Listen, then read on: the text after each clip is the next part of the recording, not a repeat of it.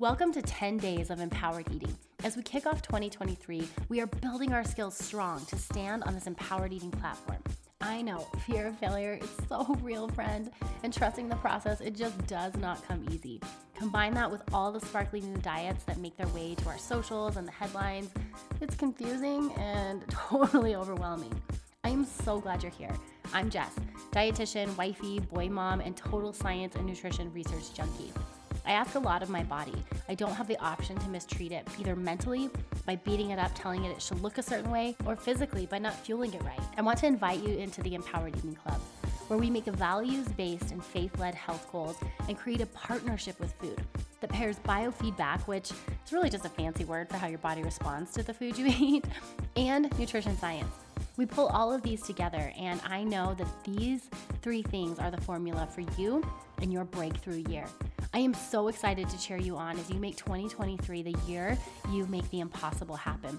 For more support, check out my resources at jessbrownrd.com, or better yet, join me in Next Level Nutrition. We are kicking off our next group coaching mastermind the third week of January. Details can be found at jessbrownrd.com forward slash next level nutrition. As for today, I'm so glad you're here, and I pray this tip helps you say no to the lies that are thrown your way and yes to the awesome that you are. Grab your coffee, pop in your AirPods, and let's grow together with today's empowered eating tip. Hey, friends, welcome to day five of our 10 Days to Empowered Eating journey and also Friday. We made it through the first week of the year, and that is like hats off to you and worthy of being celebrated. My hope is that your year is off to a great start and that this empowered eating kickoff is something that's helping you lay a foundation for your breakthrough year. Today's tip is all about biofeedback basics. A key component of the empowered eating way is something that I call biofeedback. Now, biofeedback is really just a fancy word for how your body responds to the fuel you give it or how it responds to the movement that you engage in. And biofeedback is something that is so crucial to learn, but is so quickly eclipsed by judgment or guilt or shame. Usually it starts with learning our hunger and learning our satiety or fullness hormones and learning to respond to that. But all too quickly, we can get trapped in that judgment cycle that we don't even get to start learning or accessing our body's own biofeedback. So today I want to talk to you about the number one rule of biofeedback. You must be willing to listen and learn. There is no pass fail, my friend. You must be willing to listen and learn.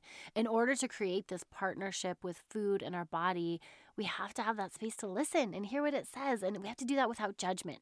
I got to tell you guys this example. This was the best example I've had in all of my 15 years in working with clients.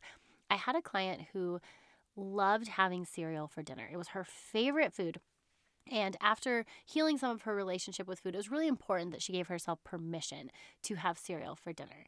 So, and you know what? Like, first of all, who doesn't love cereal for dinner? I know we sure do in this house. But there are so many things that can come up with this. Like, I shouldn't have cereal for dinner. It's too high in carbs. It's too high in sugar. There's not protein. It's like, is this a good thing to have? Oh, but it tastes so good. It can start that swirl of mental chatter. But if we can stop the madness for just a second, instead of trying to fight it, if we can just accept, like, I like cereal for dinner and listen, there is so much we can take away from this and grow. And this is exactly what my sweet client did. So I love this story. She actually had cereal for dinner and she gave herself that permission. It was a hard day. It tasted great. she did it. She said it tasted awesome. But what she noticed is that once she was able to set down the guilt and shame, and be in the moment and taste the cereal. She enjoyed it for the time, but she noticed the next morning she woke up feeling tired and sluggish. Instead of jumping back into that space of guilt or shame and saying, like, you shouldn't have had that cereal, she just said, you know what? This is what I observed today. I'm going to try it a couple more times and see what happens. So she did it again. She had cereal for dinner again and noticed the same thing. Woke up the next day feeling sluggish and tired, and a third time. What was so cool about this is that she gave herself space to have like trial and error and she listened. And because she was able to maintain a posture of curiosity instead of judgment, she learned so much from this and she connected with her body's biofeedback. The coolest part is that because she was able to identify her body's response to the cereal, she completely changed her narrative around cereal it was not that she couldn't have it. In fact, she said, I can have cereal for dinner anytime I want. But I have to think through if it's something that I truly want to do because what do I have coming up the next day? What kind of energy level do I need the next day? So I can have it, but is it something that I truly want to choose? Biofeedback is such a beautiful tool, friends. And when we can learn to set the judgment down, we can have full access to connecting to what our body says about fuel. Then it no longer becomes about what we should and shouldn't have. Rather, it's how do we want to fuel our body that best supports the energy we want to show up with for that given day and bringing it full circle that best provides us with the energy we need to live out our values. So, here again is where we can lean into our faith, friends. We can rest assured that our body will be okay, even if we have cereal for dinner three nights in a row, because God made our body and it is more resilient than we will ever be able to give it credit for. There is nothing crazy that can change from your body in a single day, a single meal, even three nights of cereal for dinner.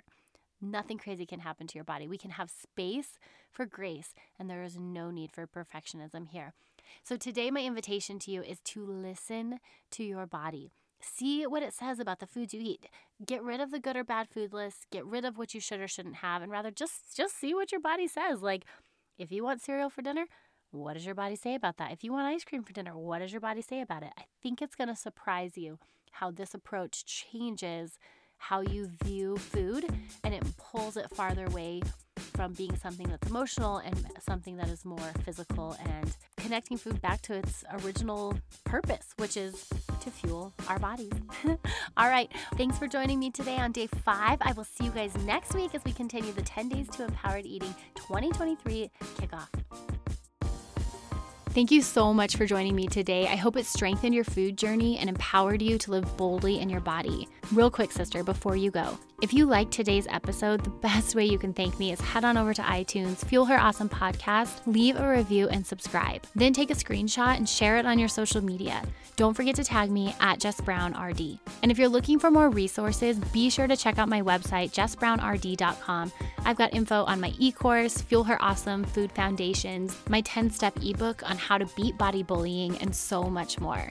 I cannot wait to chat with you, babes, again. Until next time, cheers and happy eating.